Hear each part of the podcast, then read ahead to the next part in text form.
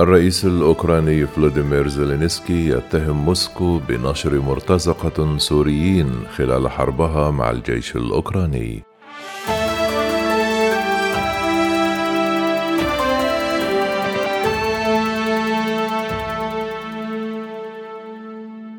قال الرئيس الأوكراني أن موسكو تنشر مرتزقة سوريين خلال حربها مع الجيش الأوكراني.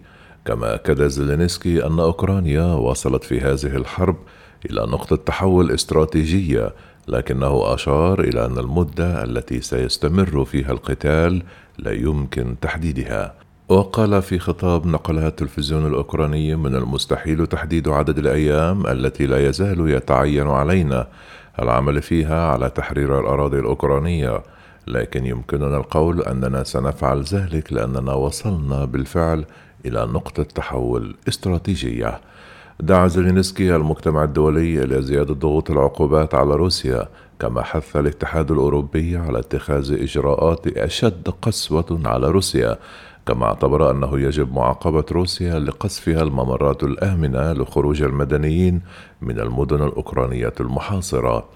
يأتي هذا بعدما دعم الرئيس الروسي فلاديمير بوتين اليوم خطط السماح للمتطوعين بالقتال في أوكرانيا.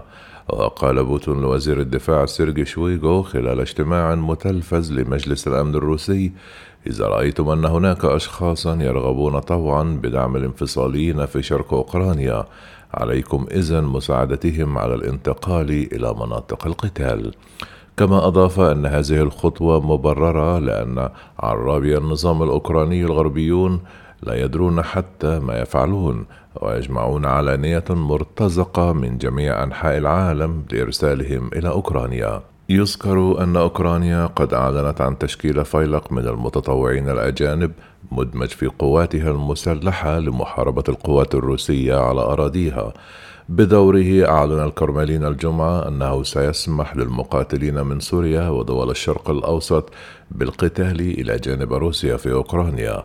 وقال الناطق باسم الكرملين ديمتري بيسكوف للصحفيين أن وزير الدفاع الروسي لفت إلى أن معظم الأشخاص الذين يرغبون وطلبوا القتال هم مواطنون من دول في الشرق الأوسط وسوريون ذكر بسكوف أن قرار إرسال مقاتلين متطوعين إلى أوكرانيا مقبول مشيرا إلى أن الولايات المتحدة تدعم إجراءات إرسال مرتزقة للقتال إلى جانب القوات الأوكرانية.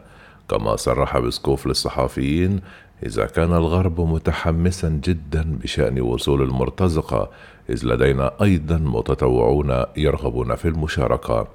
وفي سياق آخر قال بيسكوف أن القرملين لا يستبعد عقد اجتماع بين بوتين وزيلينسكي لكنه أيضا أكد أن هذا اجتماع يجب أن يكون معدا له تماما لتحقيق نتائجه.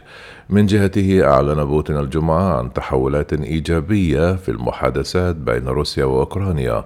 وقال بوتين لنظيره البيلاروسي ألكسندر لوكاشنكو خلال لقاء متلفز في موسكو هناك تحولات إيجابية أكيدة. هذا ما أبلغني به المفاوضون من جانبنا وأفاد بأن المفاوضات تجري حاليا بشكل شبه يومي.